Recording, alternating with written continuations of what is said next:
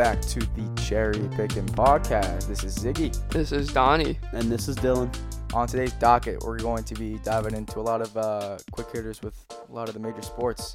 Um, some very interesting things that have been going on uh, in the past couple weeks. But first, today's episode is sponsored by Gotham Escape Rooms in Philadelphia uh, this past weekend. They invited us out, try a couple rooms, um, and you know we're already planning on heading back there. The rooms are very well constructed, extremely detailed, and we've been to other escape rooms around the city of Philadelphia. Um, they just haven't really compared. They haven't really come close to the intricacy and time that looked that was spent creating the room. Uh, the folks at Gotham Escape Room have changed our, conspe- our perspective on escape rooms completely. The game masters are very passionate, seem to care about our experience. They call their rooms adventures, and I think that that is a perfect description, right? Yep. Um, 100%. you know, and, and we, we felt like it was very, very immersive. Uh, we were put in kind of a different reality, and we had to figure out a variety of well-crafted puzzles and tasks to get to the end of the story. And they have a plethora of escape rooms to choose from, from horror and thriller rooms to uh, rooms that are in different time periods, like a medieval kingdom and a mad scientist laboratory, uh, to cinematic missions, um, and an adult themed room as well. There's an adventure for every single one of you. We wouldn't be speaking so highly of these escape rooms if we had not experienced them firsthand, and having done so, we recommend them to people almost every day. They've partnered with us today to sponsor the podcast, and if you use discount code CHERRY, you can get 20% off your next adventure. Go to gothamescaperoom.com for more details. Alrighty, so like usual, starting off starting off with a drink. Uh, I was on drink duty today. Stopped by uh, the good old the good old fresh grocer. Uh, was buying myself some uh, 20 pounds, 20 pound, 25 pounds of uh, jasmine rice. Wow, for- that's a lot. not lot. for the family, for myself. Um, It's a good buy. it is a good buy. Yeah. That's why I bought it. Yeah. Uh, but I saw uh, by the coconut milk, 77 cents. A bottle of Jamaican Choice Taste of the Islands Cola Champagne. I like never, that. never, never, never had this. Never heard of it. Um, but I thought it'd be an int- interesting cop. I'm excited. Whoa, whoa. It's really sweet, isn't it? No, it's mm, wow. That that tastes so familiar to something that I've had before. I don't know what what is that bubblegum? Y- yeah. Yes, that's Yeah. that's the closest way I've heard it described as It's bubblegum. it tastes like but it's not like a strong bubblegum. It's not it, you know what it tastes like? It tastes what's the uh, bubblegum that comes in those little Double bubble. double bubble? Yeah. That's exactly what this Oh is. Oh my Yeah. god, This it's to is- a T. I this didn't even taste it yet. To Yeah. a T. This is double bubble in a pop. A soda. yeah, a soda. what a- For all soda. you It's- normal people out there. A fizzy a fizzy drink. Aw. Oh, I'm from I'm from Philly. I'm from New Jersey. We say soda. Okay, it tastes like bubblegum at first, but then It's pop. It tastes absolutely nothing like bubblegum after. It does. No, no, the initial hit is bubblegum. Yeah. Usually it's the other way around. Like and your then after, aftertaste is it's something. nothing like bubblegum. I, I don't know what to I like it. I'd get it again. Out I- of 10? I'd For give it, 77 cents? I give it eh, seven and a half, seven and a half out of ten, probably. Mm. This is going to 5. A 5. It's good. It would be a 4 if it if it didn't taste like bubblegum. Yeah, I'm a sucker for bubblegum. I like the double bubbleness and it has such a nostalgic vibe. I can picture myself, you know, like on my on the the Mustang fields back, you know, when I Yup, was 13, back in the Little 12 and League 13. days. Uh, place called Whitey Sorgel out in out in suburban Pittsburgh.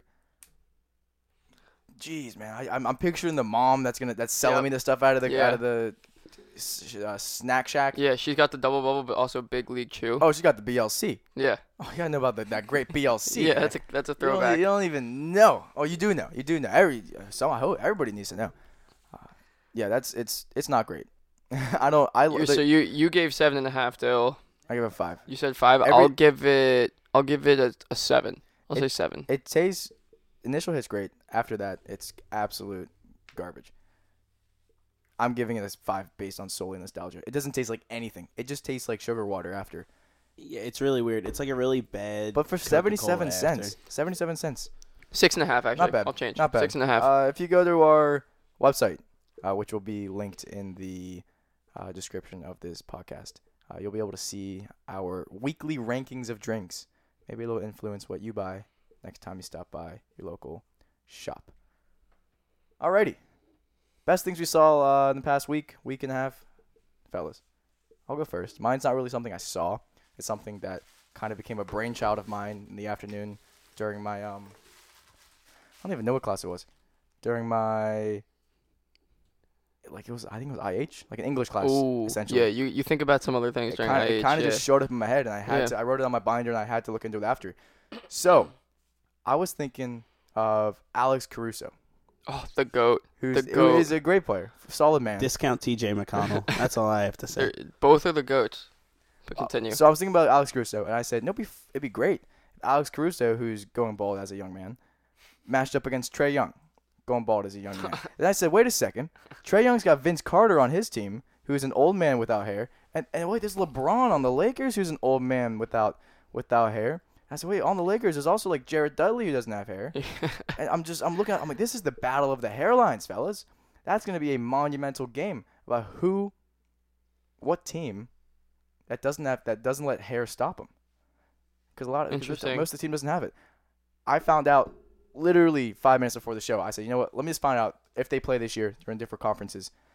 They play on Sunday. Sunday. They play on Sunday.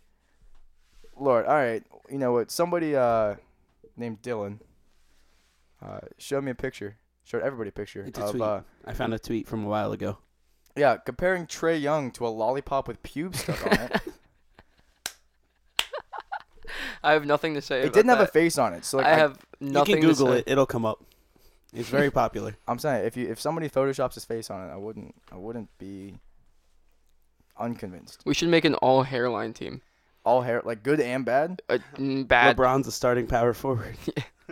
Well, for, well that, that's something for the For the future. bad. That's something for the Yeah, future. yeah, yeah, For yeah, some, for some about this. random all all league teams. All right, that's my weird thing. Don, you're up. All right. Uh, so my thing is very cool. I went to Old City. Um, I think two weeks ago, first Friday. Um, in Old City, me and a friend we went into this bookstore. You know, we were looking at a few things.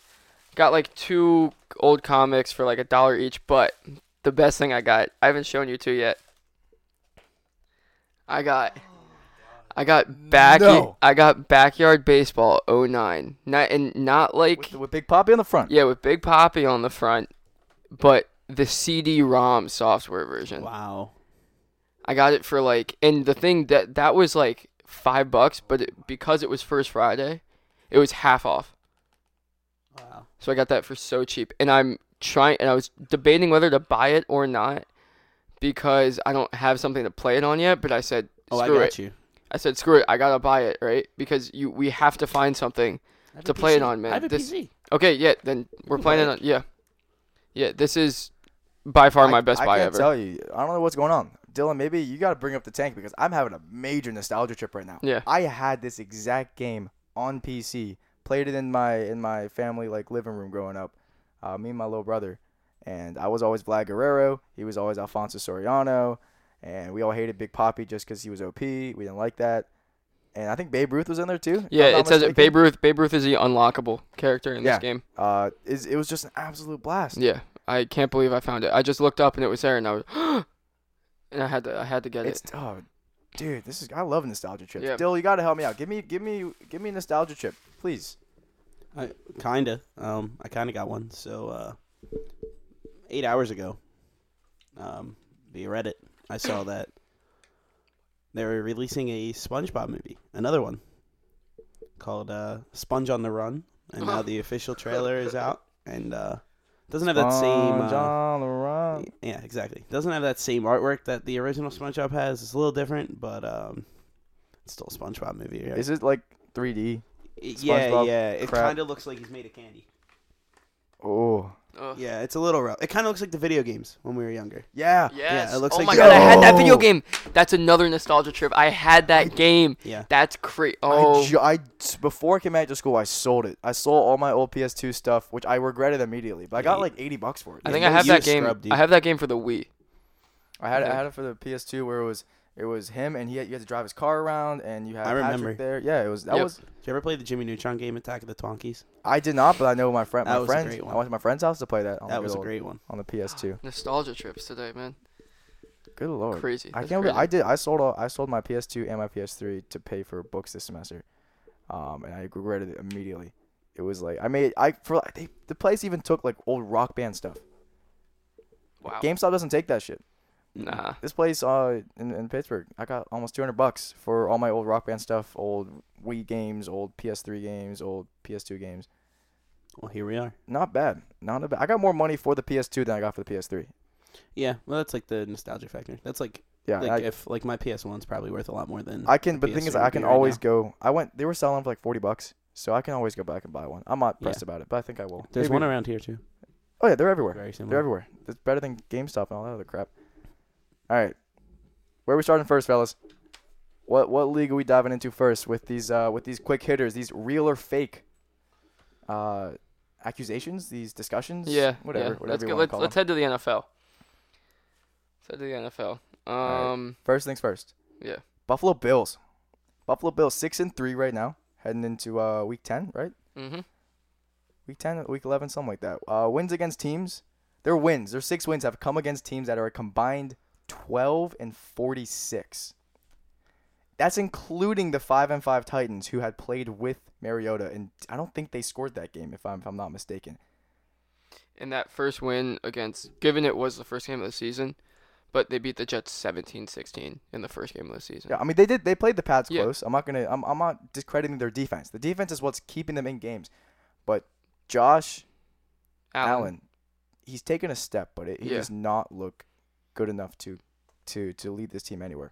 Uh, week three, 21-17 over the Bengals.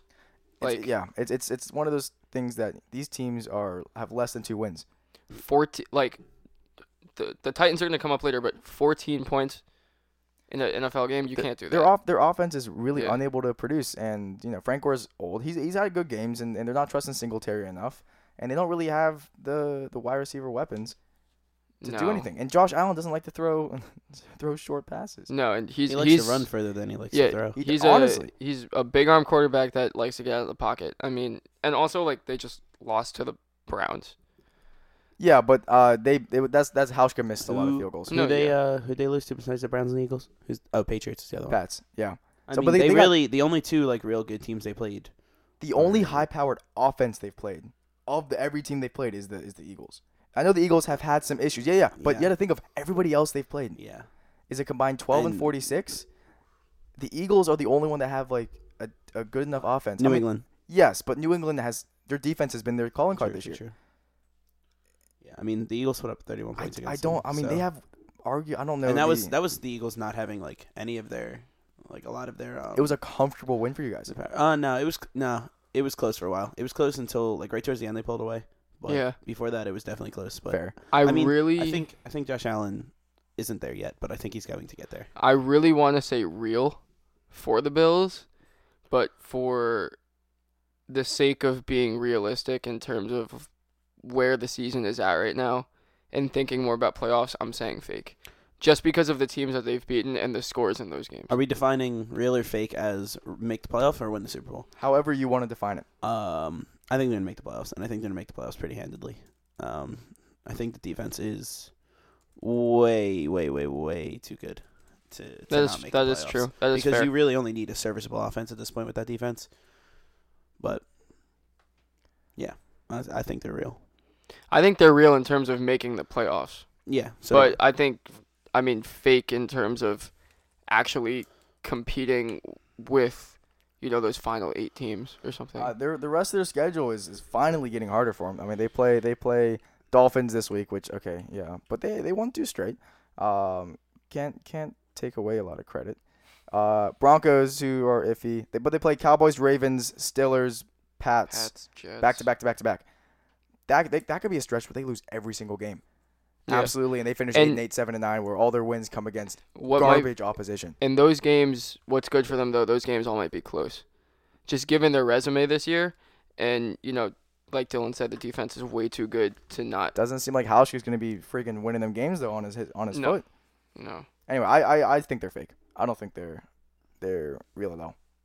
Um, I think that maybe next year, if, if maybe next year, I just don't I don't see enough from Allen uh, this year to really think that their offense is real. I know I know defense wins championships, but I wouldn't even say that their that their offense is serviceable right now. was their offense or were they a better team when they made the playoffs against the Jags? Or were they a better team now? two years ago. They've that was for the Uh, record. with, with I think Fitzpatrick, they. I think they were better with Fitzpatrick. was that with Fitzpatrick? Yeah. I say better now. I think they're better now, just based Yeah. on their defense alone. Because Josh uh, Ja- Josh Allen can do things. He can go off. He can. Yes, yeah. Well, he's he's more mobile than, than Fitz was. Yeah. But I, I think that did I say that their old one was it was even I I want to say that they're both pretty same level. I didn't think that I think that ten and six what was it ten and six nine and seven Bills team was gonna get Six seed, six seed too. r- run over first round anyway. Yeah, but they didn't get run over. Exactly. So what I'm saying is that surprised me, but I think I think I just think that a lot of the Bills things that they've been doing really recently are very fluky. All right, moving on. 49ers Real. team that's 8 and 1, but they've won a lot of games through their defense. Jimmy hasn't been the most consistent quarterback, but he's made plays at times. However, Monday night game didn't make plays when he counted. I only caught fourth quarter and overtime. I only caught overtime. He looked so Frazzled? and frazzled in overtime. Given Jadeveon Clowney might have played the best NFL game he's ever played. Yeah, he exposed the shit out of yeah, Joe Staley. yeah. But I mean, that was an incredible Monday Night Football game. Like, I still think the nine. I mean, the Niners are real. You can't. I mean, I mean, yeah, they yeah, they lost after they missed a field goal. They had the game in hand, and they had yeah. With their you know Robbie Gould got hurt, and they had a guy come in, made three or four, and just missed the last one, which Yeah. sucks. But I think he made four. No, no, no, three, three. or four. three, Three or for four. four. I I was gonna say four or Chase five. McLaughlin, Yeah. three or four. Dude, uh, Illinois played for a I think handful of teams this year. um, I think they're real. Um, but I think they're going to be. I've been I was high on the Seahawks before the season started. I had them as my two seed, and uh, I was told that's a little crazy, but uh, here we are By who? by um by Zig over here. Zig told me I was wacky for having. If I, if I ever meet that guy, I'll. I'll mess him up for you. But uh, guess who's here? Guess guess who's really good. So And I think I think that Josh Gordon pickup for them is very.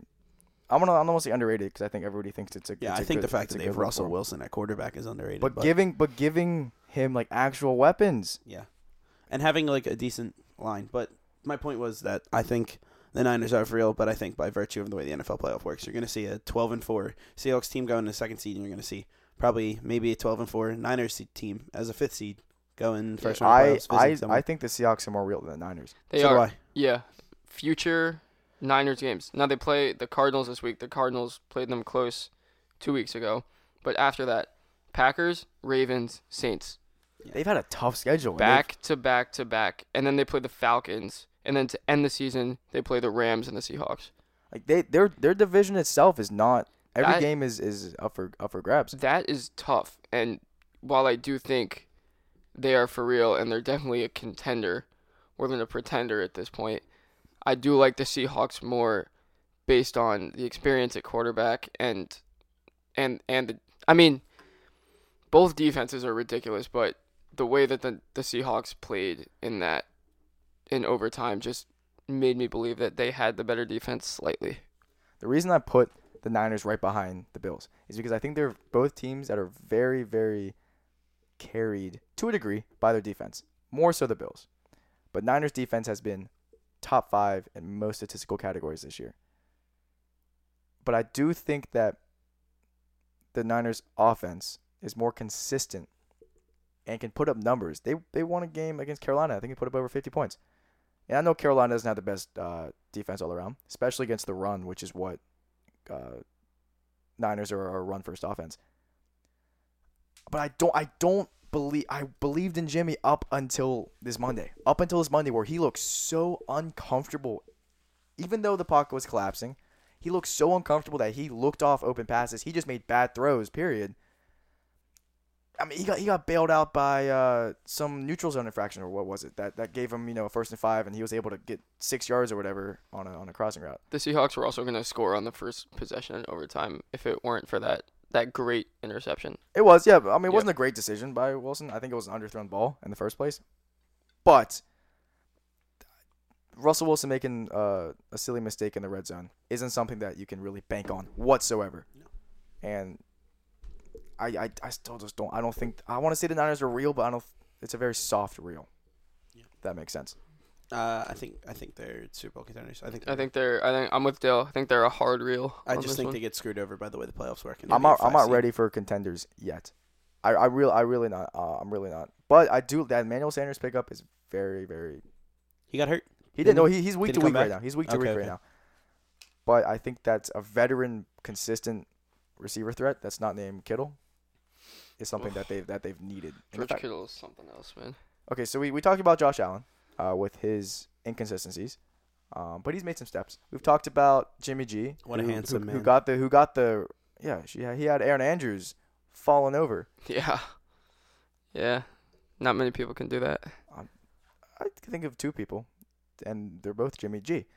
But so he's he's made some steps. Jimmy Jimmy G looks like he could be the guy that's worth the money. He's he's looking more like it. Another quarterback who hasn't done that, Mitch Trubisky, um, who has not had a good year, who has asked to turn off all the television because he can't take criticism. Televisions in their uh, facilities. He's thrown for less than he's throwing for less than 200 yards in the game this season. 200 yards per game this season, Less rather. than five yards of completion. I think not having Jordan Howard is actually hurting him a little bit because Mhm. I I doesn't seem like they trust Montgomery in the backfield yet, which I don't know why. He's looked good when he's got the touches. Yeah. And Tarik Cohen just he's too much of a uh, he's like Darren Sproles. He's more of an explosive player, but he can't be your three down back. Yeah.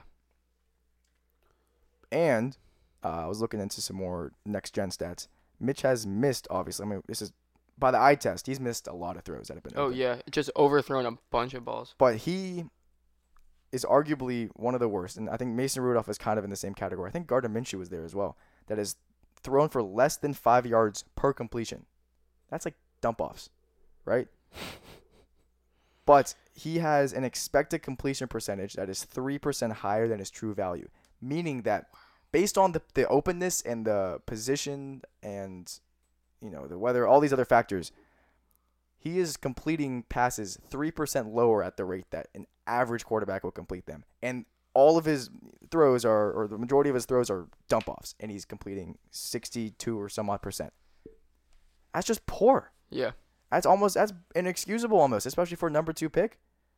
Yeah. I mean, number two pick. That was a that was very generous to pick him at number two. think that's, I think that's more, that, that pick looking back, number two Trubisky versus number one Baker right now. Trubisky's worse. It's not even I mean, no, I'm saying he, he looks worse. Okay. I mean, especially as number two Yeah. pick. Well, did you hear that? Um, there was a story that came out that the the guy at the time that was the GM, I guess, at the time, went rogue and picked Trubisky. He wasn't wanted. Went rogue. He went rogue and picked Trubisky. There was like a couple of reports coming out that like he literally, like, just went against everybody else's thing and just did what he wanted. But, um, I think you know Trubisky. I think this is the real Trubisky. Like, I think this is what you're gonna get from him. This Yeah. is what he is. He's fake, and that's Yeah. why this is the real Trubisky. yeah, and I think um, I think the 200 yards per game stat's a little. Uh, I don't think that really works when you have a good defense. I don't think that's a valid stat because that's just you know by virtue of you have good field positioning, you might only need to throw for, but everything else is the issue behind that because you can have someone that throws 200 yards a game, they can win you a game, they can make you the plays. That's that's what happens. But if you combine it with everything else and just the eye test, Yeah. you see. I mean, the reason, that, yeah, I understand what you're saying about 200 yards a game. Um, if you have good defense, good field position, you don't need to throw a lot. Yeah. but it's everything surrounding it. Yeah, I mean, the scheme isn't really helping him either. But that can be said for like any quarterback who's not having a good year. Oh, it's a scheme, it's a scheme. They're not. He's throwing for less than 200 yards a game, on average, and their running backs aren't getting a whole bunch of touches, which means that where is this offense? This offense is just not getting you know nearly the same amount of plays as other offenses are, which is why they are run of the mill dog shit this year right now. And I know you were high on the Seahawks going in, and I was pessimistic because I didn't trust the weapons around Russell Wilson.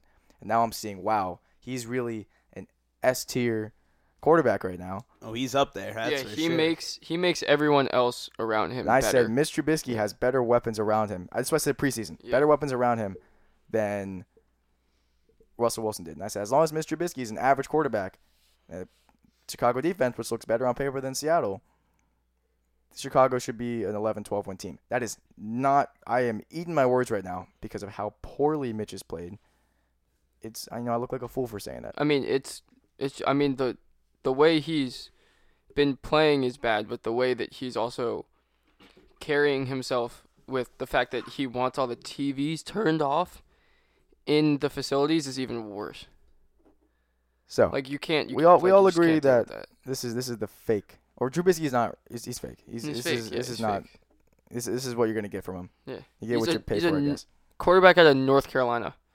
That's fake. You don't you don't hear that at all. I think it's real. Now- real. this Really, is the really real fake, Trubisky, yeah. though.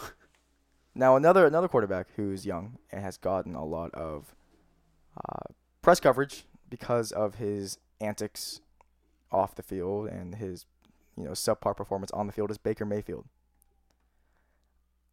I'm a Baker hater, as is very well known Mhm. amongst everybody who ever's talked to me. And there's no bias in that whatsoever. There is total bias, Absolutely But I but I, I'm I'm not trying to stray away from the bias, my guy.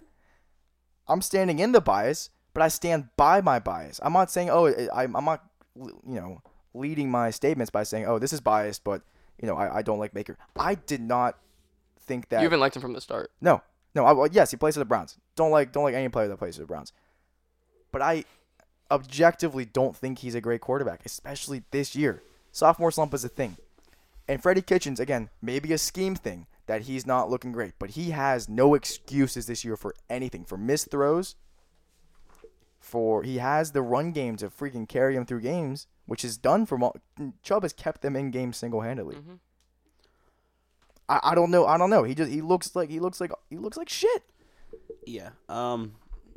Yeah, I don't. I'm happy. I don't know it. what's going on for it. I don't know what's going on with him. I think um, I thought he was the best quarterback coming out of the draft, and I still think that it was a good idea drafting him, and I think he's going to be a good quarterback in the future. But Do you think he's real? um, Do you think this is just a little bit of a fluky first half of his sophomore season? I think, I think he's real, but I don't think he is as r- good as I originally thought. I do think he's still going to be a good quarterback. I think he's going to be more than serviceable at some point, but I, I understand that he's got to hit throws. But Freddie Kitchens has to use his brain. Yeah.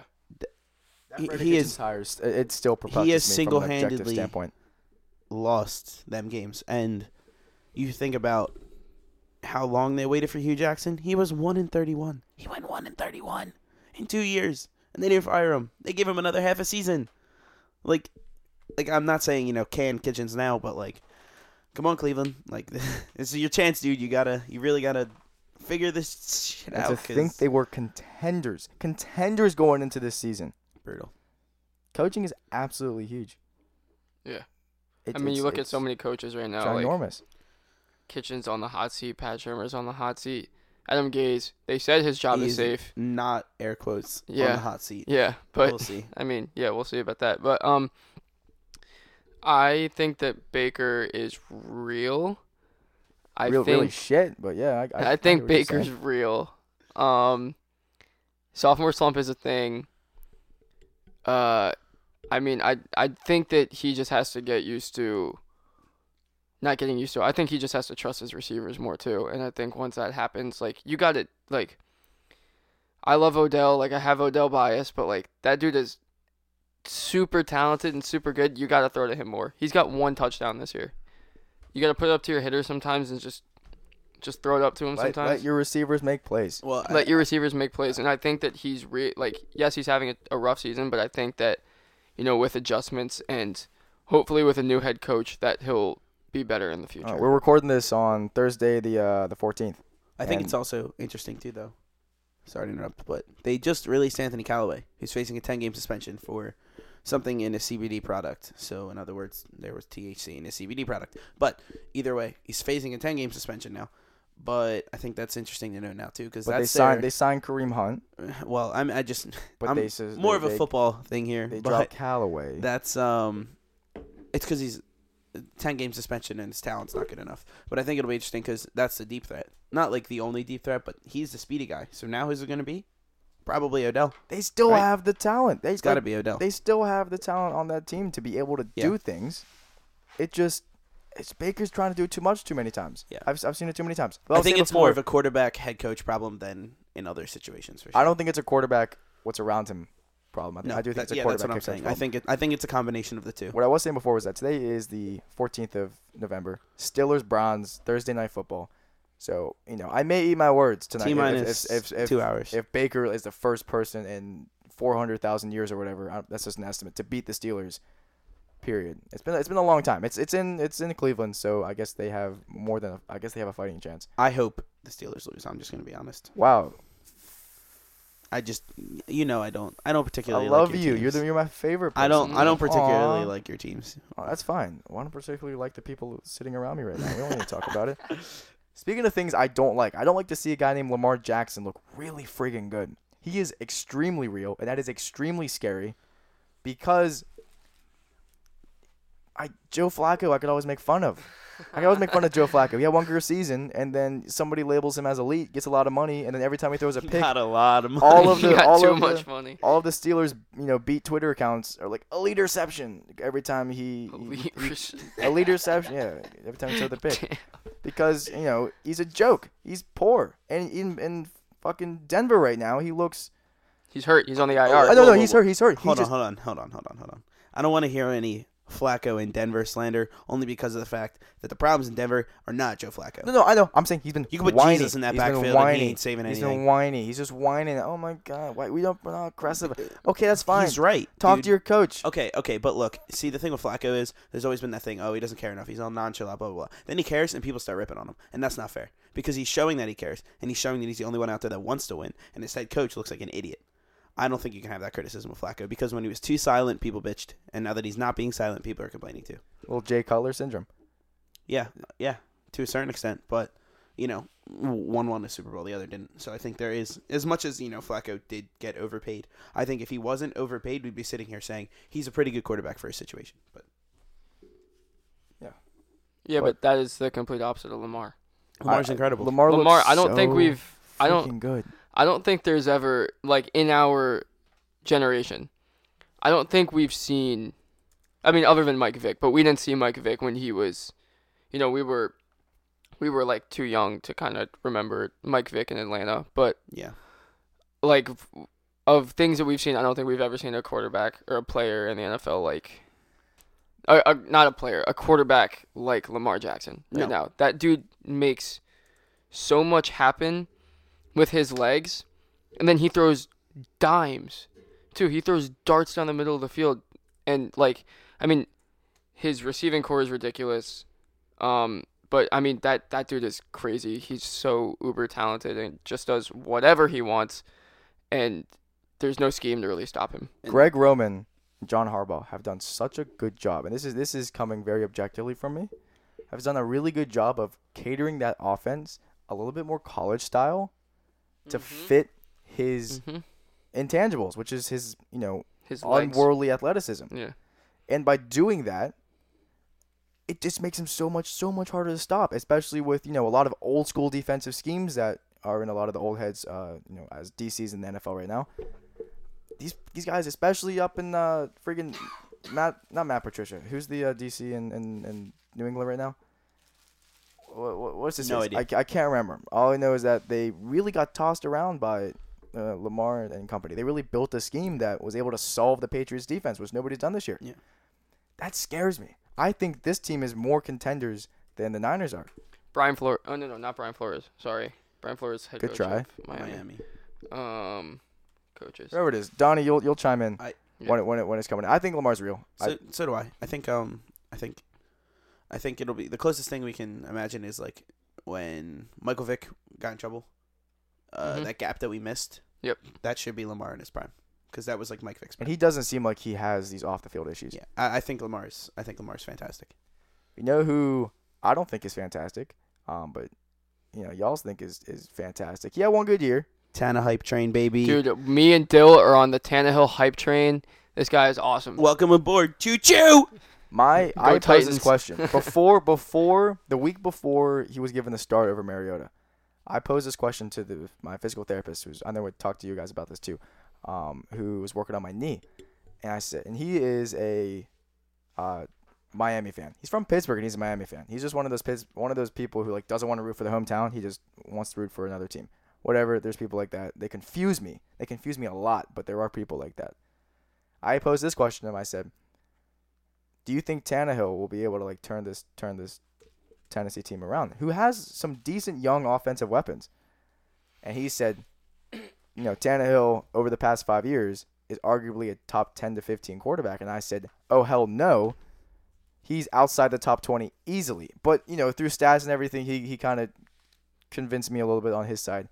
But I still don't believe, you know, he's all that. And, you know, I will preface, I haven't watched a whole lot of Old Tannehill. I don't really have a reason to watch Miami necessarily. However, he watched, you know, almost every Miami game, and he says what you guys are saying is that he didn't have a team around him. He had one year where he had a good team. He's had a little some shit with injuries, poor coaching, which has always been an issue. Now he's in Tennessee. Mike Vrabel is somebody I never want to meet in a bar, but he, he looks like a looks like a smart dude. Maybe, maybe he's real. I I'm this. I've never been. I'm gonna be on. This is the most on the fence I'm gonna be about any call all day. Is I don't know if he's real or not. I can't make a call. I think um, I agree with your P, your PT. Um, he he really didn't have anybody around him for a while, and then that one good year he had, he got hurt right before the playoffs, and then Bud Dupree got murdered, or Bud Dupree murdered Matt Moore in the uh, in the first round, and uh, it all went downhill from there.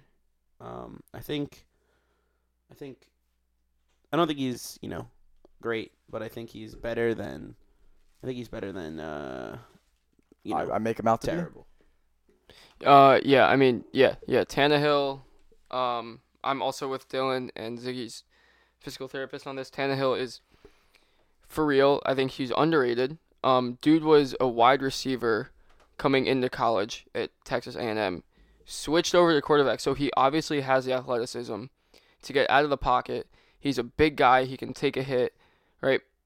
He can throw downfield. He's he's not afraid um to go out there and say, I know that like I'm gonna go out there and make a play, even though I don't have really have the resume that other guys might do. Like And he that's and that's what scares me is that his his just undying fearlessness on the field. Yep. That's, that really that really scares me. He's like a skinny Cam Newton.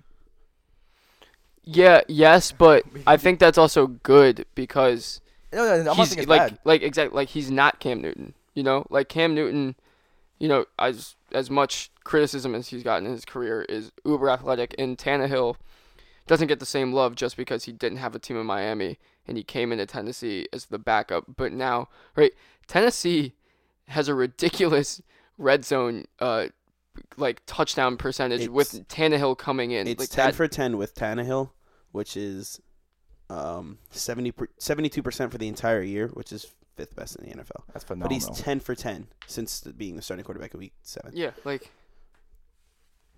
I mean, it's good. I'm not, I'm not saying it's not good. I just I don't know where I stand yet. I'm gonna have to really watch him the rest of the year. Tanner hype train, come aboard. I guess them them in Oakland. we are- should make are- shirts. I want a shirt that says dude, I want one. Train. Yeah, cut offs. We're making shirts. yeah, let's go, Ryan. You guys can make shirts. I'm gonna not not wear one of those. Ryan It's all right. We don't have them for you anyway. Ryan Ryan Tannehill, and Derrick Henry, 2020. let's do it. All right, maybe. I mean, there's, there's, I'd vote for them over some people. We don't need to go into politics, Mm. but uh, you know, I, I, I, if he can take him to the playoffs, if he can steal a six seed, I'll be, I'll be convinced enough to call him real. You know who does steal things though? Not like in a in a in a criminal sense, but who steals the love of America, the hearts of America? Geno Smith.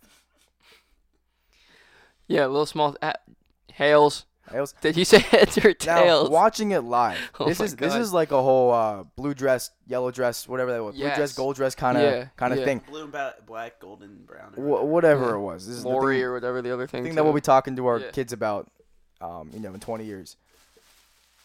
I I was convinced when he when when he he called the toss, I thought he said heads. Ref said, "Oh, heads," and I was just like, "Oh, okay." I didn't think anything of it. and I thought he saw- said tails live when I was watching. I it. thought he I said thought heads. he said Ted tails. listening listening, listening to tell. it back. I can't tell. Listening to it back, it could be Hails. either or. That's high. I think- high I level think- strats. Basing off of Richard Sherman reaction, it must have been heads because you know for sure Sherman's would have lost his mind on the spot. I think that's like, Right. but I did. It just means that Geno has. He's God. He's he's gonna be. He's just this backup. I think he's gonna stay in the league for a long time as a backup. I don't know why. A lot of backups. That's really interesting to me. Is why some backups just end up as backups, and they just stay. And you're like, what? They're still in the fucking league. They're still around. And you know, you see. I was like Jon Kitna. John, John, John Kitna was Kidnam, around. Bruce forever. Gradkowski, Colt McCoy's still alive, Chase isn't Daniel. Chase Daniel. Chase Daniel's still like, alive? This year. He had never Matt like, Cassel, Yeah. Matt Schaub is alive. Matt Schaub plays for the Falcons. It's he all these the game this players are like I remember when they started for like a few seasons and they were like, okay, I guess. The Um, Sanchez. and they're still, and they're still here. It surprises me. you know, compared to some quarterbacks who just fall out of the league quickly. Sometimes they just disappear, disappear on rosters. Um, last thing in the NFL before we move on is the uh, San Jose Saints or the I don't know why I what the whoa the the New Orleans Saints are they real? Yeah. Yes. Yeah, for sure. Yes. For sure. I, I agree with the real. I think this is a, yes, it's a consensus real. But I was a very very confident on them going in. I had them winning the Super Bowl in my preseason, and I am now. Didn't I tell you they would struggle? I did. I told you they would struggle, and Green Bay and Seattle would be the best two teams in the NFC. And uh, all I'm saying is, Hey, you had some other shit predictions. I know don't the? NFC very well.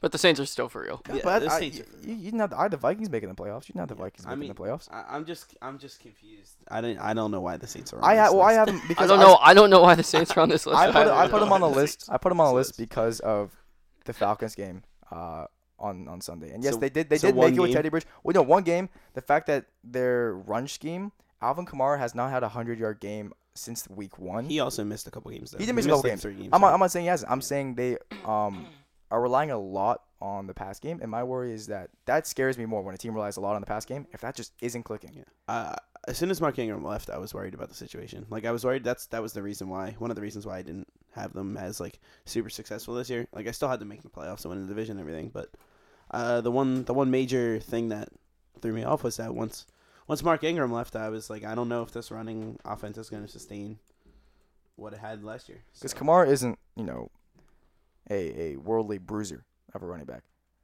Murray Murray is. He looked good when he when he showed up, but um, I, I just I don't know if he um can carry the load. I don't. I it really starts with that run offense.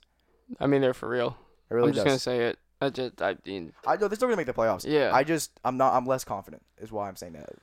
That's it. I know. I, I, I don't know if I'm willing I to still make think they're that real. assumption off of one game, No, but me neither. yeah. Falcons also beat the Eagles. And, like not the, Mhm. the Eagles aren't even in the same caliber as the Saints. So like The who? the Eagles, the Falcons beat the Eagles. It's the only other one they have. Is, is that a college football team or something? Like I don't. Oh yeah, yeah, yeah. I mean, I can't say anything because Yeah, because yeah, my my yeah. lures are coach are, are yeah. being Yeah, you who's know- your quarterback? He's uh, uh he just came out of high oh, school. Oh, right, right. Speaking of right. college football, we're gonna move football on. sucks. We're gonna move on Hot to take. the, the the the college football playoff. Penn State got clapped. Yeah, we're. I'm Woo! so happy about that. Sorry. Um, yeah, we don't like Penn State over here at Temple. Um, Does any? Does anyone? No one does. It's not just a People in thing. state No, I college just put on a facade. That's all it is. Yeah. They get brain they get brainwashed. Kool-Aid, baby. um, That's what it is. But yeah, so the recent rankings came out. LSU is at one, Ohio State two. Uh, who's it? Uh, no, no. Bama. Bama's. Bama's at five. Yeah. Bama's at five. four. Georgia's four. Wait, who's Clemson. Clemson's three. Why don't we Ohio just pull State this two. up, LSU dude? one. Um, but yeah, Bama at five. Um, so let's let's talk about Bama for a second. I know that you two don't watch as much college football or pay attention to it as much as I don't do. I don't really pay a lot of attention until they make it pro. Um, to be honest. But Bama, right? So so Bama has in in the playoffs six year history, Bama has been in the playoff each time. They haven't won, but they've been in the playoff each time. Had some crazy games too. People are mainly Bama fans and people in that area are pissed that they're not in the playoff right now. But let's think about it. Like Bama has had an absolute joke of a schedule. They do this every year. They have a joke of a schedule, and then when they lose, people get mad when they lo- go down in the rankings. Like their uh, opponents up until the LSU game: Duke, New Mexico State, South Carolina, Southern Miss, Mississippi, Texas A&M, Tennessee, Arkansas. They None have of them they ranked. have the 39th uh, most difficult strength of schedule, and the 10th uh, strongest strength of record. Now, I mean, Clemson's in the in the top three, and they have the 69th uh, strongest schedule. Yeah. But they're undefeated. That's the difference. You, you lose you lose games no matter who's it to. It's not. It doesn't look good. This is why I don't like college sports. So like, don't get me wrong. You know, you have that a great ending with like the fourth. Like I think that's great. The playoffs are great, but I think they need to expand it more. I think they need to knock off. I this- agree. They need to knock off this crap of oh, let's play Alabama versus Citadel. I wonder who's gonna win. Yeah. No, no, like, that, like just knock that off. Like Exactly. that game, you can get rid of like what two to three games a Yeah, with that. like- get rid of the Citadel game. You get rid of the uh, when they play Penn, you get rid of this other game, right? Hold on, hold on. You get rid of that, right? And then it's like, oh, let's have a, a 16 game playoff, 16 team playoff instead.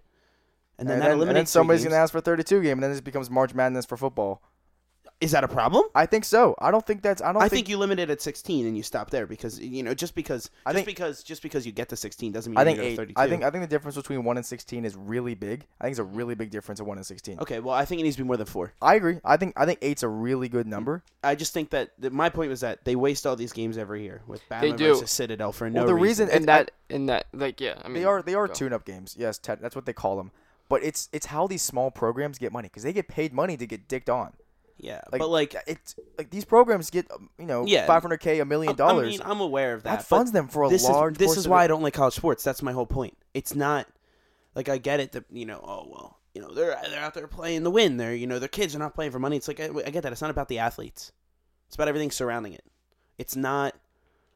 It's not high quality football when you see Citadel versus Bama or UAB versus Ohio State. And you know what's going to happen when right. you walk into it, except for the occasional upset. It's like, great, what is that? Six upsets out of 140 matches. Like, what and that and and that is my exact point as to why people shouldn't be upset that Bama is out of the top four. They've had They should be happy. I think the only people that are upset are they should be happy. fans. They should be happy God that they're forbid. God forbid. they should be happy that way. they're at five. Their schedule is stupid. Um, before the LSU game, and you know they lose a, a very close game, a very good game to LSU, and you're at five. You should be happy, right? Uh, then and also like they don't control their own destiny now, which should scare them. It's basically Auburn and Georgia control their destiny just based on the rest of the schedule for the SEC. Um, right now they're not in a position to make the SEC championship game either, which doesn't help. Um, but two teams continue. Go Ziggy. what I was, was gonna say is putting so much pressure on one game in the middle of a season is saying if you lose this game, your entire season is down the drain. Because if your goal is making the the playoff, and you lose one game on some you know dumb stuff, even though even maybe it's not dumb stuff like uh, the Bama LSU game that was a, a fair game through and through. Mhm. But if you lose one game on some dumb stuff, and that just forces you out of the playoff because oh you have one loss on your record, now you can't potentially compete for the you know your conference championship game and there's two other teams that are undefeated, and they pretty much have, you know, locks if they're in a, in a, in a Big Five conference. Expanding it to eight takes makes games more. I don't want to say. I don't want to say. I would be a fan of, of getting the playoff to eight teams, but I would kind of stop it there. Oh no, I wouldn't go past. I wouldn't go past. Once you go past eight, the quality really drops. I think. yes, I yes. think. I think you could do 12, and I think you could do 12.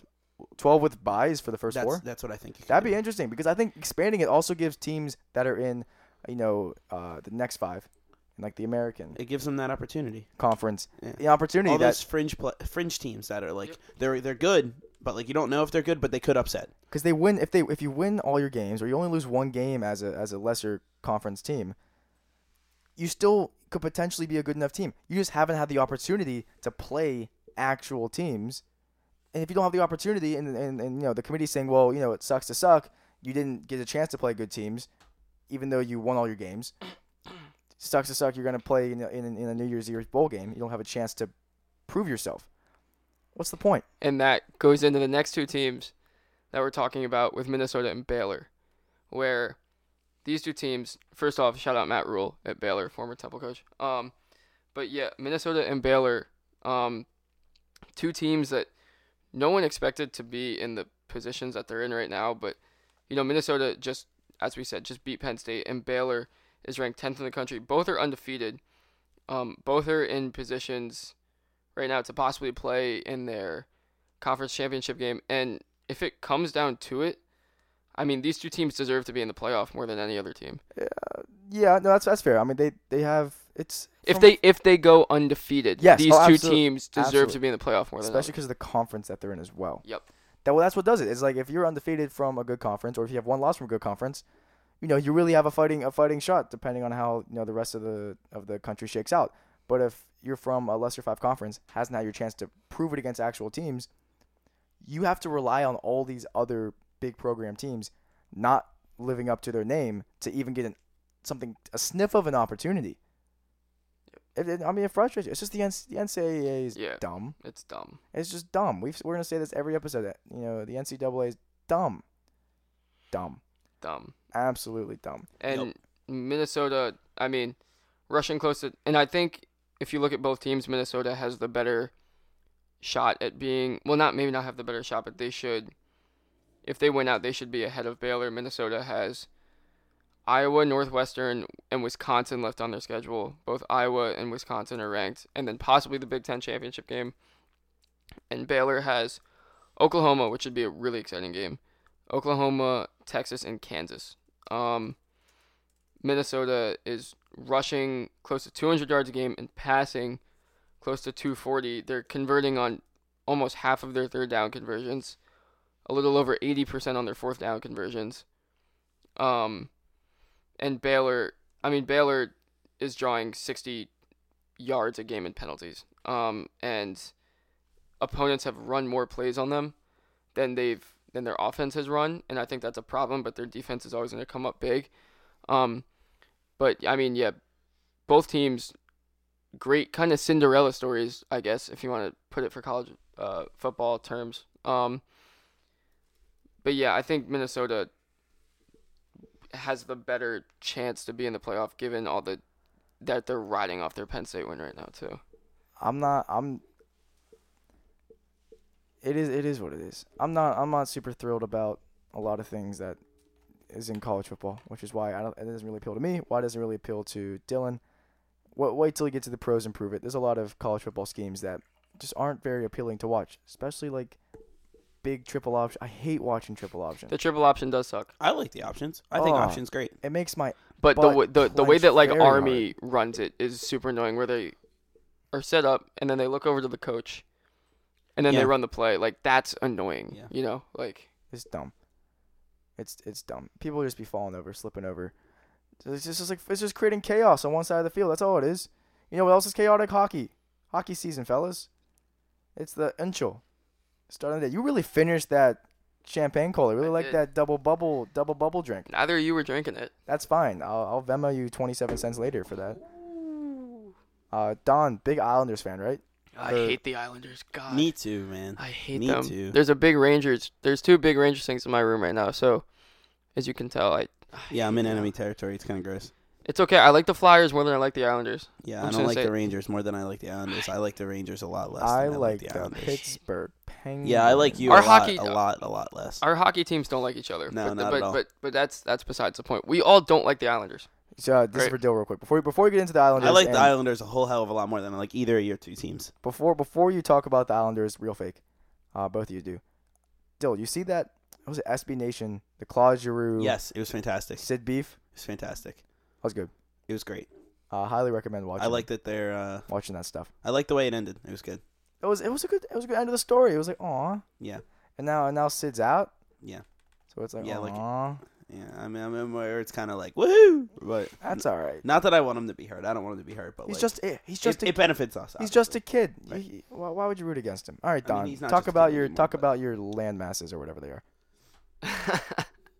so the Islanders. Um, as much as we don't like the Islanders, the Islanders are playing really good hockey right now. They're 9 0 and one in their last ten. 9 0 and 1, 13 and 3, 13 3 and 1 overall. Um, the core that they have of Mathew Barzal, Josh Bailey, Brock Nelson, Derick Brassard. Oh, Derick Brassard in an Islanders uniform kills me, by the way. Uh, Anders Lee.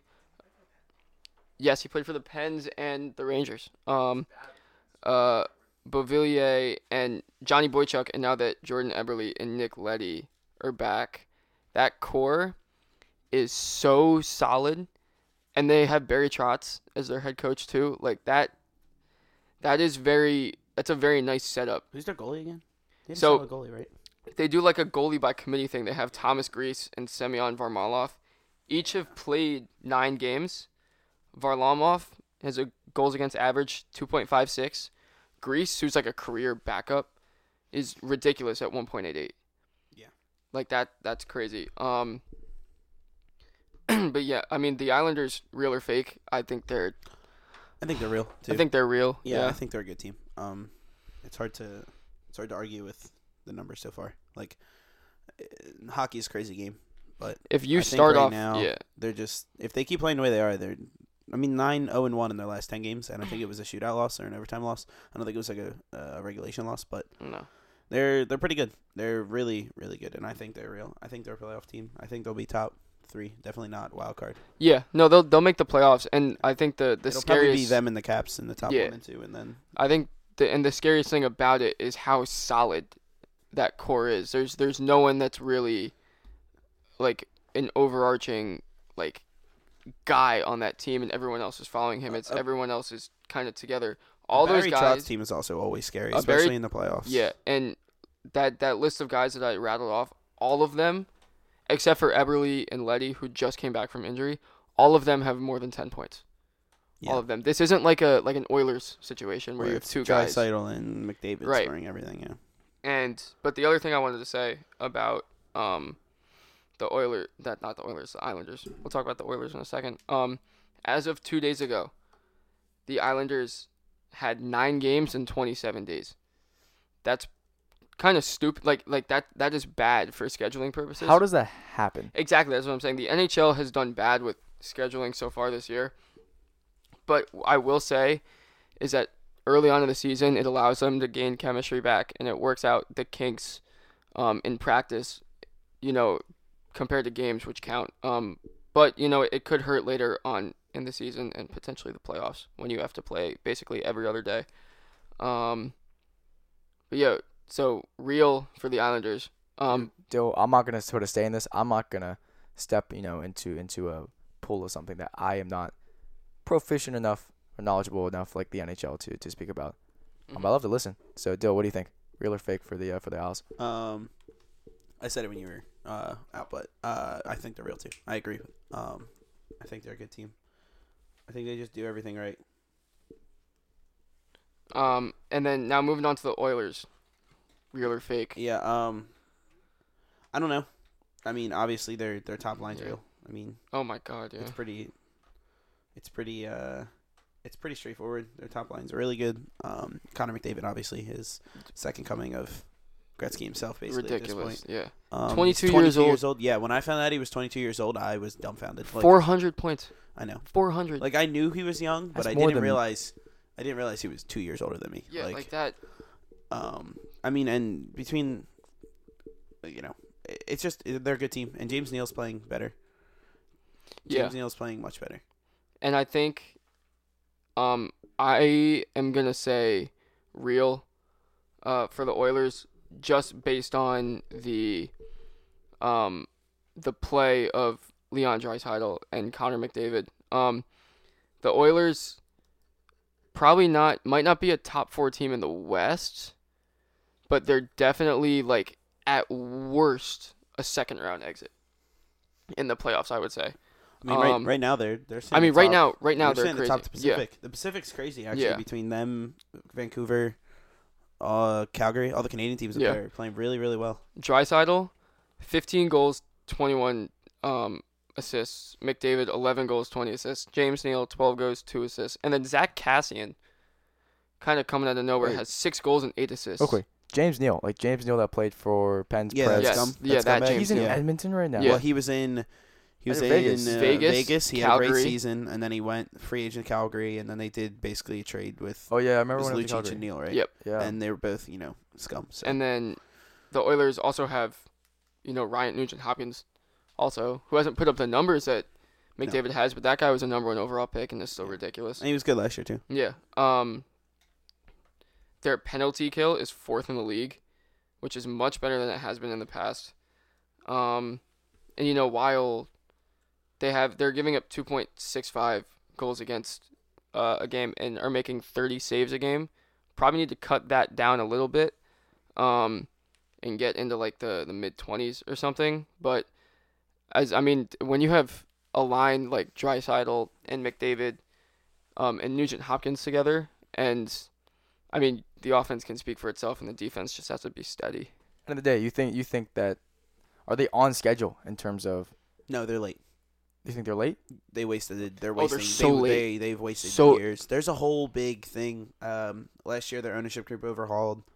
all this crazy, just like how the, the Oilers are are single handedly wasting Connor McDavid. There's yeah, they're so late. They had yeah. Taylor Hall, Ryan Nugent Hopkins, and Connor McDavid. Well, Like- now, now they don't have one of those. Well, not yeah, obviously, but when you have Taylor those Hall's not three, playing that great, right? Isn't he having a rough rough year for New Jersey? Yeah. New Jersey's playing horrible. New Jersey, yeah, they're they're playing horrible. I love um, it, but But you know, like, I mean, they're so late, so late, and it's about time that they put a better product out yeah, there. it, it's it's really baffling how bad they were with Connor Yeah. McDavid. Um, but yeah, I think they're I think they're. So you're saying, like, but like this is this is the year they need to do something with him. Yes. yeah, it should yeah, have been they- like they- last year probably. yeah, yeah, but but, no, but this I is- agree. this is yeah, they hands have to down they have to start. When they need Yeah. to move. I mean, obviously he's still got years to play. He's only 22 and he's insane, but yeah.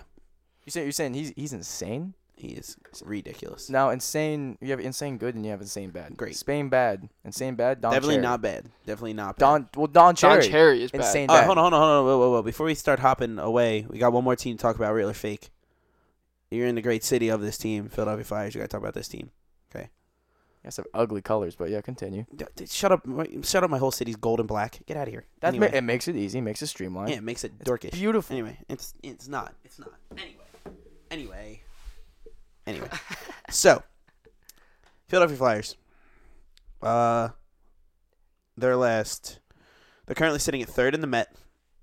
Third in the Met. Um just behind uh 23 points, just behind the Capitals who are, you know, off to a blazing start and the Islanders themselves are off to a blazing start. Um since November 1st, Flyers have played 7 games.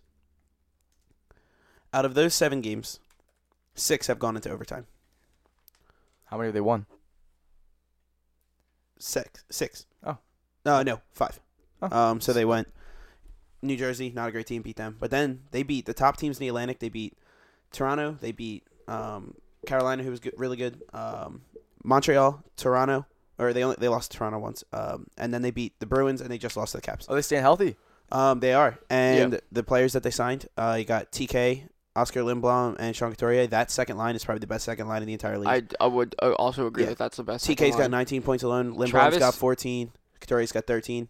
Um, I think they're real. Travis Konecny is ridiculously good. This team is this is the first time in a very long time we've had a real coach that sits there and they make people people take um take responsibility for their actions. If they're not playing well, he's going to tell them. And now you finally have a team with all the young kids. Let the kids play. They're letting the kids play, and the kids are playing well. And you know, we obviously have a goalie for the first time in. We have two goalies at this point. Elliott and Hart are both playing phenomenal. So I think they're real. I think they're a real team. I think they're a playoff team. For sure. Real, real. I'm just gonna I'm, say not, it. I'm not gonna put a say. I I would Yeah, not. sorry, I nobody, would not. Nobody, nobody wants to know your say. I wouldn't. so. I wouldn't like him. I would not like him to be real, but you know. I'm with Ziggy, but they are for real. They are for real. It's it's very Fair. weird being a Flyers fan having a, an actual good team. So two things. Moving on from NHL here. Um, first thing, we will talk about Don Cherry for a second, split Yeah. second. Uh, kind of give a recap and a couple words about that. But we will have a uh, a more mini episode, a, thir- a thirty minute talk discussion, more about sports personalities and athletes themselves and whether or not we believe that you know they should be utilizing their platform for good, whether or not they should really stand by and be stubborn uh, in, you know, in what they're saying, like Don Cherry was. Uh, you know, kind of, kind of how we feel like they should approach their, their, their, you know, their their belief, not their, Their beliefs, platforms. their platform, how they should approach their platforms and how they should approach like you know spewing their stances uh, to millions of people. In addition to this, after NHL, we were gonna get into the English Premier League, um, but we are a little bit short on time.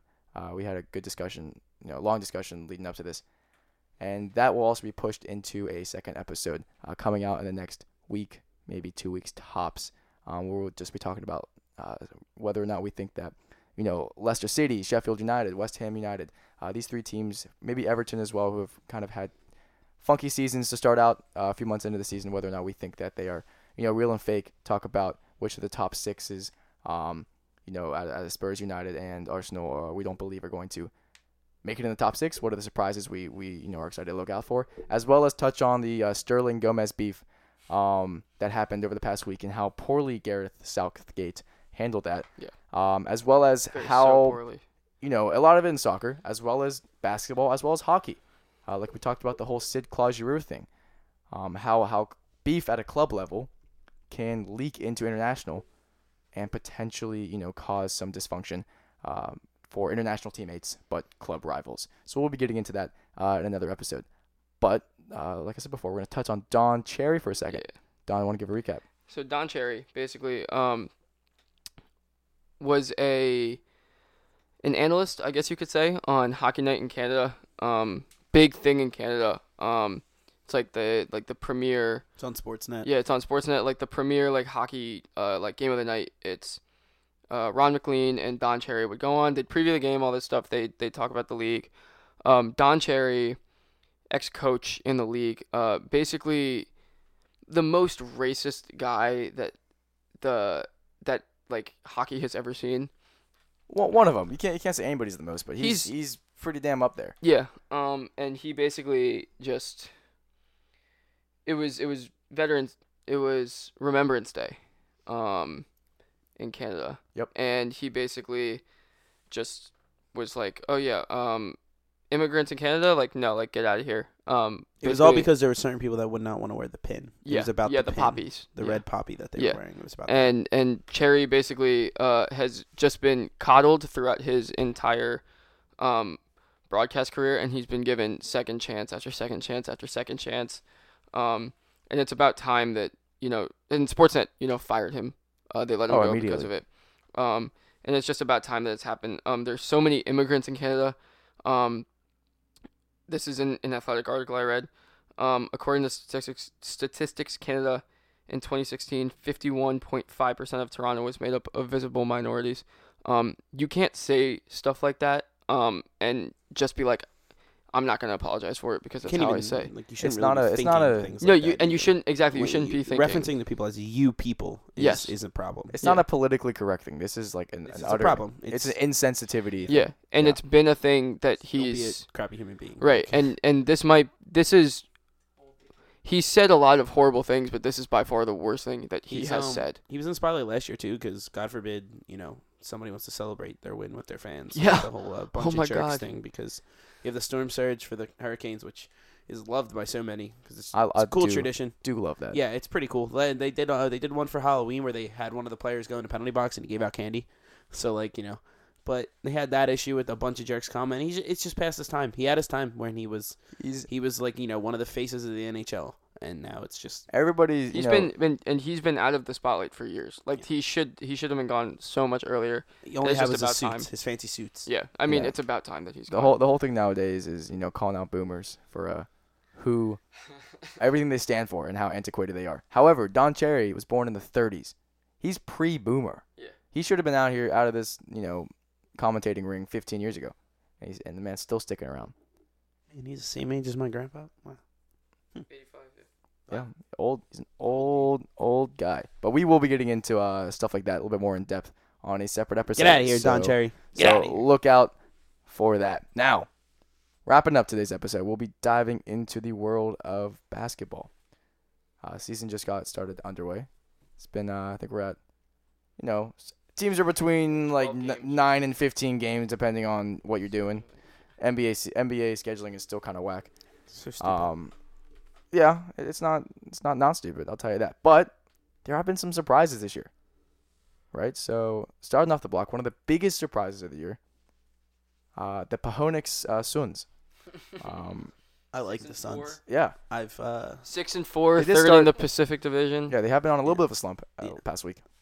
the Suns themselves had their you know they had those wonderful days with Steve Nash. Steve Nash, um, in case in case anybody doesn't know, he's my favorite basketball player of all time, and uh, I think the Suns team is the first time they're really going to be excited about anything since then. Another good SB Nation, I think it was SB Nation Yep. thing. Uh, 20, yep, twenty-seven minute video. Great why video. why Steve Nash didn't win a championship? Like kind of diving into that. Another great great uh, watch if you haven't seen it before. All of SB Nation's crap is great. Go watch them. Well, that's not crap, but yeah, yeah. All, Oh well, no, definitely not crap.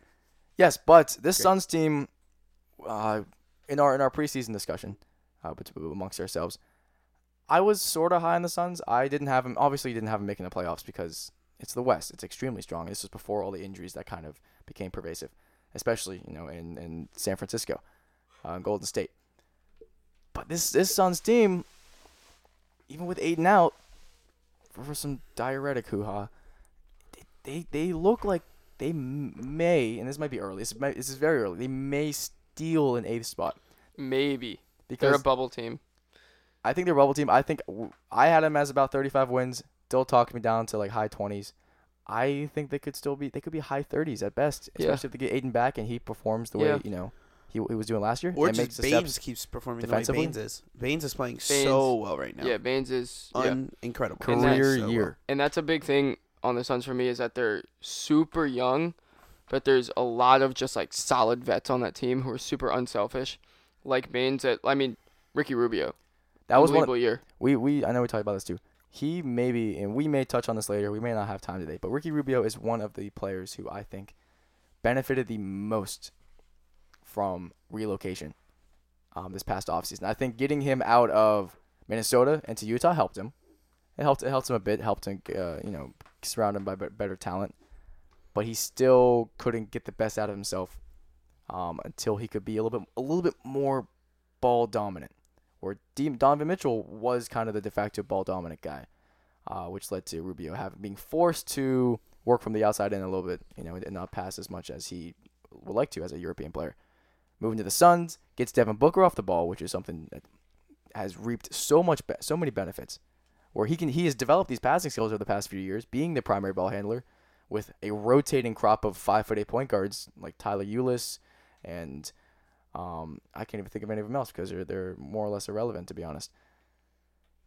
Now they got Ricky Rubio, who, kind of is kind of is not good piece piece in the jigsaw puzzle. Kelly Oubre, who's been underrated, you know, Dario. immensely. Dario, who's who's getting you know a fresh start out there. Yeah, and Uh, Aron if- Baynes looks good. Kaminsky has shown he's he's he's been doing stuff. yeah, and if you look at players like that, this playing time on this team is so spread out that it helps with just staying fresh, right? Especially on such a young team like this that's trying to be like an eight seed in the playoffs. It'll just help. a lot of players on this team. I'd say seventy percent of the roster, not including like a lot of the rookies who are who are rookies right now, Yeah. have something to prove to keep them in the league. Cam Johnson, Jevon Carter, Cam Johnson was that guys like that. Tyler Johnson, everybody thought he was overdrafted. Cam Johnson, former Pitt player, went to UNC. A good Um, player. Big big big fan of him. I don't know if he should have gone on eleven, but he's looked he's looked decent as Yeah. a as a three and D guy. No, Ty, I mean Ty Johnson, another guy, has something to prove. He was this close to getting like a I don't, know if it was guaranteed. It was like four year, eighty million. yeah, four from years, Miami. from not for I, No. it was matched by Brooklyn or like Yes. Brooklyn had to Yeah. put out the offer and it was matched by Miami and, And then he- you got and then there's Mikal Bridges also. yeah He was a sixer.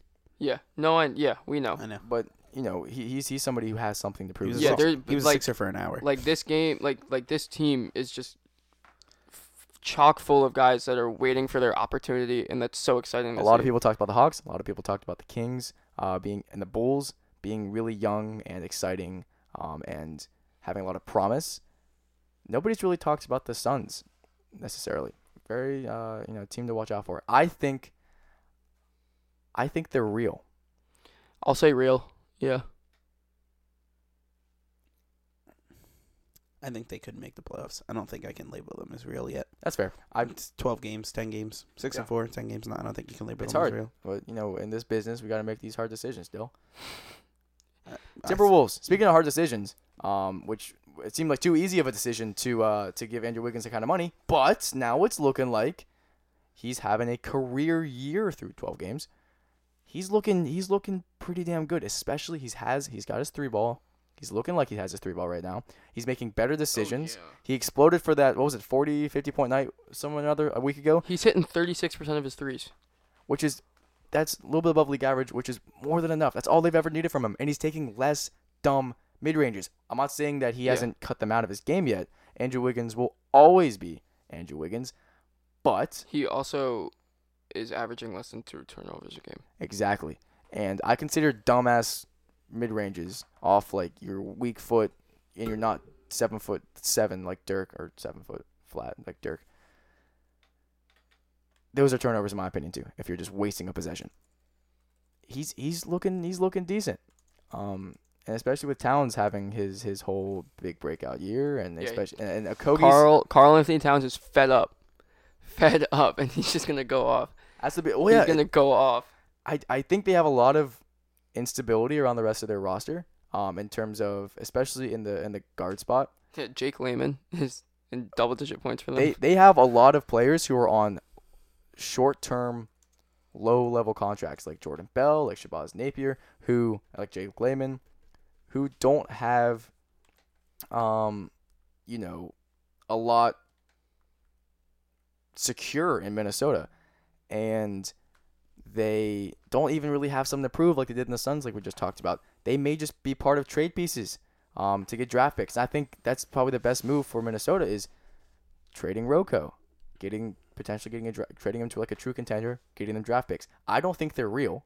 I think No. Wiggins will regress back to his own mean. They play that team plays zero defense too. Oh yeah, they're they're giving up. They're giving up insane amount of insane Yeah. amount of uh you know, uh, p- uh, opposing points. Yeah, no, this is fun. It's fun to watch, but they're fake. Yeah, they're- I don't think they're gonna, you know, they may challenge for an AC. I don't think they're gonna challenge for an AC. Yeah. I think they're gonna offload their. Soft fake, not like a hard like soft fake, but I, they're I'm, not. I'm at a hard. Uh, no, Okay. we make I'm this. a hard fake. this is- Everything you guys been sitting here praising them.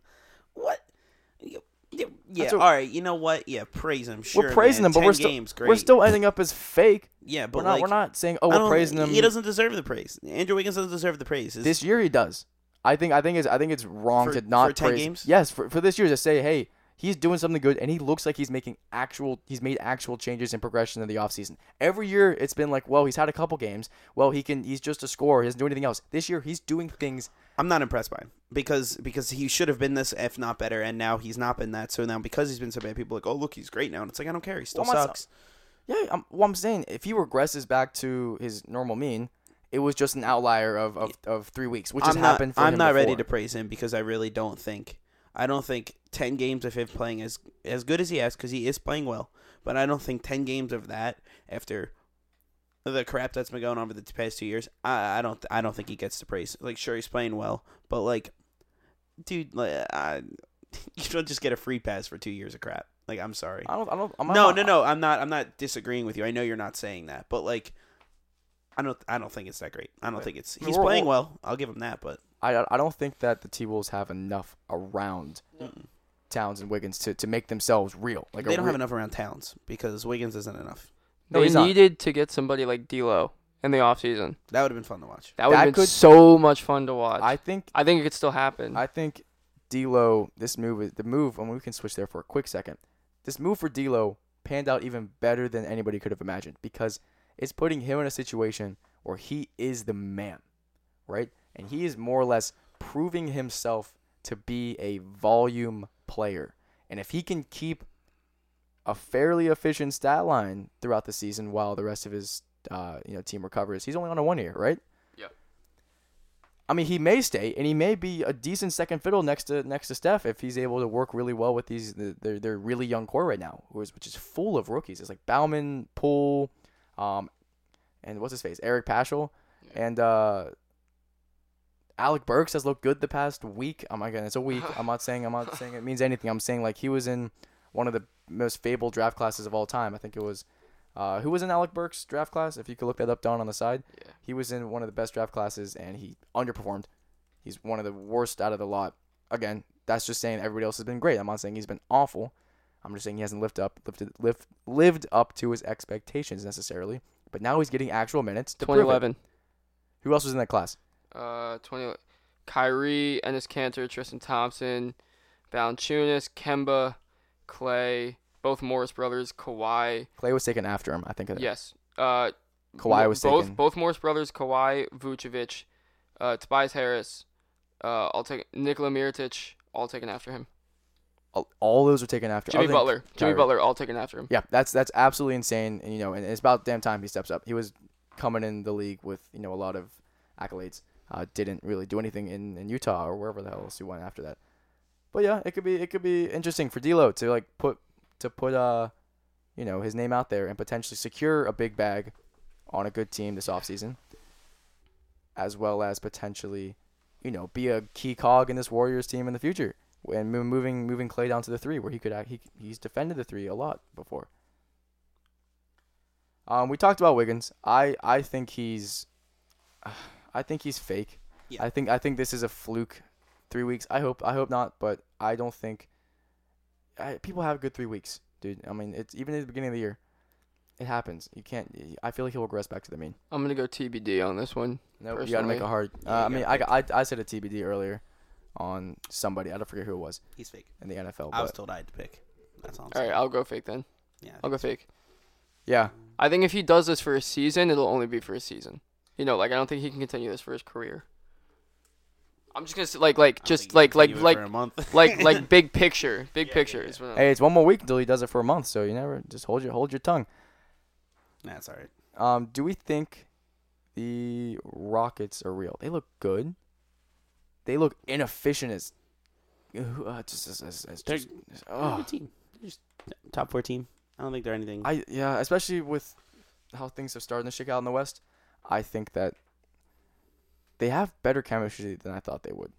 And if you know, you don't need to have Harden and and Westbrook light up on on either on on the same night. You don't need that. You can you know in the in the game they won yesterday. Who's against Clippers yesterday, two days ago, uh, where Harden went off for a really efficient night, scored 40 Yeah. points, and then Westbrook was like seven for 20 or four for 20 from the field with a very Westbrook line and a lot of turnovers.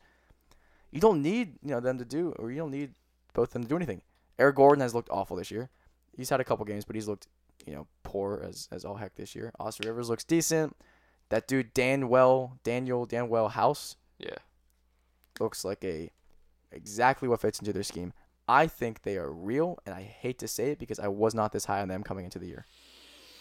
I thought they were good just coming in the year. I thought they'd be like top four team. So I'll I'm, say I'm real. sticking by where they're am. real. They're a good team. They're real. They're real. The only thing that worries me about them is that they have a seven man rotation. Yeah, that well, especially in the playoffs. It's like a college rotation. Well, in the playoffs, that's what you have is generally. Well, a yeah, yeah, no, but- right, but right, right, right. I'm saying I'm that- talking about production Okay. though. I'm saying I'm of- saying putting seven uh, only seven to eight guys in the regular season and then taking those seven same seven to eight guys in the playoffs. for another 16 games. That is hopefully. that is just gonna be they're gonna dead. They're gonna be Yeah. you're gonna be And then after that, it's Ryan Anderson, Tyson Chandler, Thabo Sefolosha, and Chris Clemons. it's a lot of old guys Who? Like who, who? who are like, old. Yeah. Well, Tyson Chandler's Well, been yeah. old. No. Yeah. Sefolosha's been old. Ryan Anderson been old. Ryan Anderson still getting overpaid. Yeah. Right? Oh, yeah. It's it's not something. I that's why that's why I'm not. I think they're real, but that's why I was pessimistic coming into them as fake because they don't have a lot behind them. No. They're giving out a lot of money to two guys, and, three three guys, and Anderson and Yeah. Eric Gordon. and those guys, they're. I mean, they're they're gonna be shot at the end of the year with all the all the minutes that they're playing. Yeah. Um, but so you talk about Capela. Capela is a big guy who's doing some. He, he's their only big guy who's doing a lot of things down there. He, he's great. He's the Swiss freak. Yeah. I think that's not what we're calling him, but that's what I'm calling He him. literally is their only big guy. Who else is a freak? Andre Drummond. Sixteen point eight rebounds a game. Sixteen point eight. Yeah, that's absolutely insane. And he's shooting 56% from the field, and which you know that yes, he's a big man, and he maybe from an outside in he should be he should be higher, but he's putting up, you know, a long ball this year to a degree. I don't know the exact number of his long ball, but he's expanding his range. His free throw percentage is fine. It's what he needs. Yeah, It's not. yeah. It's not sub 40. What was what it used to be. He deserves a he deserves a better team. He deserves a better city than, Oh than, my than God. Detroit. He and D Rose Stuck in purgatory. stuck in purgatory, like Don says. Yeah. I, he looks really good this year. He I- does. he he used to be just a, a sorry sack of cheese the past few years. Well, Oh. he he used to just be Big. go, go get the board. That's all he was. Yeah. Now he's expanding his game, and you know, hopefully, hopefully Blake comes back. I'd love to see oh, That- oh, that team be decent, and, and hopefully maybe and maybe not stuck in purgatory. maybe yeah. D Rose has a couple more years of talent in Yeah. him. Maybe Luke Kennard can. end Luke up doing Kennard's not something. doing anything. Maybe he can end up doing he, something. he won't. Can I say something about Andre Drummond? Sure. Um, looking at his last 10 or so games, he's played teams without real centers. So he's played the Heat. I no, Bam out of fucking bio Okay. is a Okay. great. But dude. either way, the Heat game, he wasn't. He was good, but he wasn't like wasn't as good as his numbers say. Um, Pacers, Miles Turner's all right, but like Yeah, I think I think was Goga Bitadze hurt that game? He might have been. I don't know. But my point is, Knicks, Wizards, Nets, Bulls, Raptors, Pacers. The two teams with the two really superstar centers, the ones that like you're gonna want to know about. He played the Timberwolves and the Sixers. Both games he didn't play well. So all I'm saying is you got to look at where he's playing. It's the Did same they- thing as did, Bama. Did the did Detroit lose both games? Um, uh, what I have right now doesn't say, but he lost the Sixers. I know he lost the Sixers, and then they played the Timberwolves. the 11th, and he was 4 of 12, 11 points, 12 rebounds. Not impressive. Not impressive. No, um, he gets rebounds, that's cool, but like it's one of those things. Well, yeah, I mean his numbers he- are inflated by the fact that he is their only true center, and he's playing teams that don't have a true right, center. is that's my point. That, I I don't think I don't think it's as real as this because he, when he played two superstar centers, he wasn't good. There is inflation to it, but watching him play a handful of games this season, I do think he looks a lot more engaged this year for whatever reason, other than years past. He looks more engaged. Maybe it's because he actually has a point guard this year, potentially, and then D Rose. I I like this. I want to say he's real. I'm saying real. I want to say I think I think he has a greater chance of sustaining maybe not these high numbers, but I'm saying sustaining his level of play or or transitioning his level of play um, to better teams against better teams more than more so than Andrew Wiggins. Yeah, he's also not efficient at all. Um, Yeah, he's shooting 56 from the field, which isn't which isn't great for a, He's- a big man. he had multiple games 4 of 12 6 of 14 6 of 20 like uh those three games alone like he didn't have he i'm not impressed like he got i'll give him credit 24 rebounds the rebounding's great that's huge sure but like they're not against great teams Yeah, that's what I I yeah, that's fair. I think him. And i don't Wiggins think he's going to keep him it up because he played played when you play two good centers he had bad games We'll see. He's putting up. He's killing me in fantasy. Whoever drafts them in our league, he's putting up a, a lot of a lot of points, and well, uh, it's a shame fantasy's not real life it, it is. But it's or, not. else, It's not. or else the pistons would be great Speaking of things that I can't believe with my own eyes, uh, just like you can't believe fantasy. Uh, last last NBA topic of the day, the Kings lagging behind. I was very high on the Kings. Of all the teams, I think we i think mentioned, we all were relatively high on the or I think they could have pushed for an eight seed. Um, Yeah, I, com- also, I have them making the playoffs to start the year. uh, even a seven seed to be honest. I think that that, and we, you know, you've heard this. I, I, I promise you've heard this before. Luke Walton. I don't really agree with the Don't hire at all. Getting rid of what's his face that I can never think of his name. Was that Igor or was Igor on the Suns? no, Igor's on the Suns. It's Vladdy n- Divac. no, it's not. No, No, not, no. no, Who was He's who their was GM there? that got No, fleeced I by can, Hinkie. I can picture his face, and every time I bring his name up, I can Dave remember Yorger. his name. Thank you, Dave Joerger. Good NBA coach. Yeah, Very good NBA coach. respected NBA coach. Yeah. Maybe not very good. Respected. we're, Yeah. we're you know turn turn the Kings team into an almost 500 team with you know moving moving parts around in the in the mid season. I I don't uh, Luke Wall didn't prove himself in LA, although he didn't have didn't have a lot of pieces. He didn't give me any reason to really back him for a, a true head coaching job. And his stint where he was really good in friggin' uh, Golden State as an interim, dude. You see, the, you see the team he had. He- Exactly. they didn't need a coach. They could they could have picked the dude in section you know 112 seat B. Yeah. You He just could tell have him been to go out there and he could have been the coach. Yeah, tell him Yeah. to put on a suit and they would have won 24 straight games, whatever it was. I, I feel bad to be honest. They were they started the year 0 and 5, Yeah. right? And they had to win like in a very close game for the first win. I don't remember who it was. I do remember watching it though. I mean, they, they- that that could be a lot of wasted yeah. young they're, talent. they're four and six right now. that could really be. I mean, they they're They on. a, feel clunky. they do, and that, Yeah. it could be a lot and of it's wasted. Luke Walton. I feel like and they I feel like they just move too fast right now. I don't know why. I feel like They move too fast. and I don't think all other players can move as fast as as De'Aaron Fox and Buddy Hield, Yeah, De'Aaron Fox, Buddy Hield. I know. I think uh, uh, Bogdanovich, he's he's had an iffy year, but I mean it's only two weeks in. Harrison Barnes. Harrison Barnes. I've never been a huge I mean, H Barnes guy. My mom. Funny story. My mom was actually when she went back to school for MBA at UNC, uh, like an online class. He was in her class. Fun. This was like a few years ago. Like during while he while he was uh the year he got moved to the Mavs, he was in her online course, and I like looked at him on her screen. I'm like, yo, that's that's Harrison Barnes. She's like, yeah, he said he played basketball or something. I thought it was pretty cool. I'm like, it's it's Harrison Barnes. It's on the it's on screen. He's on screen. He was on her screen. Yeah. So like, I'm friend. We're good friends by association. by association. My Yeah. mom doesn't know him. I don't even think. I don't even think. He only showed up to a handful of classes because he's Harrison Barnes. but Barnes. yeah, I mean the Just Kings. like he only I'm, shows up to a handful of games. Let's be honest. I'm worried about the Kings. Mm, I'm I'm worried that they uh, they, yeah. they have some players that could be traded. I'm Uh, worried like about Luke Walton. I'm not Baj- worried about the Kings. I'm worried about the Kings because of Luke Walton. Yeah. I Um, think this Kings lag. I think it's real, and I think it's going to continue. And I think that they shot themselves in the foot with this friggin' Luke Walton hire. I think they're really gonna, you know, they're gonna end up trading a couple guys at the deadline. End up being, you know, a, a 20, 24, 25 win team. Yeah. Hope Mhm. maybe getting a good draft pick, but then they, they're full of young guys and where are their vets? I don't know. Yeah. I I the love the, bench is the bench is so subpar. I but I love I love the makeup of their team and I, I- loved where their team was going under Joerger and I hate it under Yeah. Walton. I mean, they need. Speaking on the bench, they need more production out of guys like Cory Joseph, Dewayne Dedmon, and Trevor Ariza. Just I- like straight up. Trevor is old. He could get moved at the deadline. But uh, Bajilica, Bejali, Nemanja Bejali, I can't pronounce his name. B J E Yeah, yeah. that guy. Bielka, I think. Bielka, thank you. Um, he's had a really pretty solid year. He could be Yeah. moved at the deadline as a stretch 10.2 as a stretch points. four if they're not performing. Ten point two points, five point three rebounds.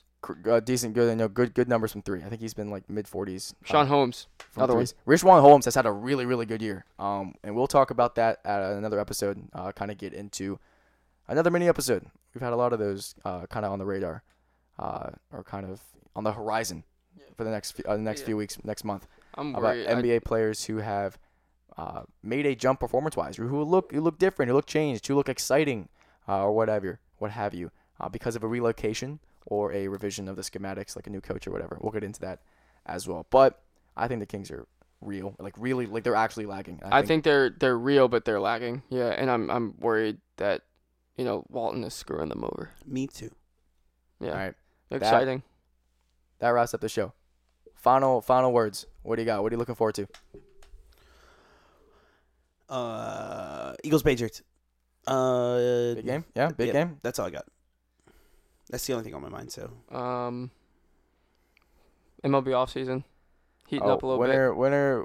We're gonna have a big, a big winter meetings. Uh, Heating up a little bit, just like you know, big winter meetings little bit. episode for you guys coming up. qualifying offers starting to happen. It's getting a little exciting. Don't you worry. You wait a month. There'll be there'll be some special stuff going on. I'm looking forward to. Uh, I got an hour and a half, uh, hour and twelve minutes until Steelers Pats or Steelers Pats Steelers uh, Browns. I Steelers also wanna eat Steelers. Steelers shit stains kickoff. I really So- want to eat food. We'll see the old uh, whatever that rivalry is between A and M or Texas Tech and Oklahoma. There's names for like every rivalry. Red River. Um, Te- oh, A and M in Oklahoma. no Texas Tech because that's Oh, where don't Rudolph. Wha- Is that where Rudolph went? He went to Oklahoma, oh, Oklahoma State, Oklahoma. Jeez. Yeah, Wow, poor form by me. yeah. Poor rare. Whatever that is, I've seen it. I saw it all over Twitter today.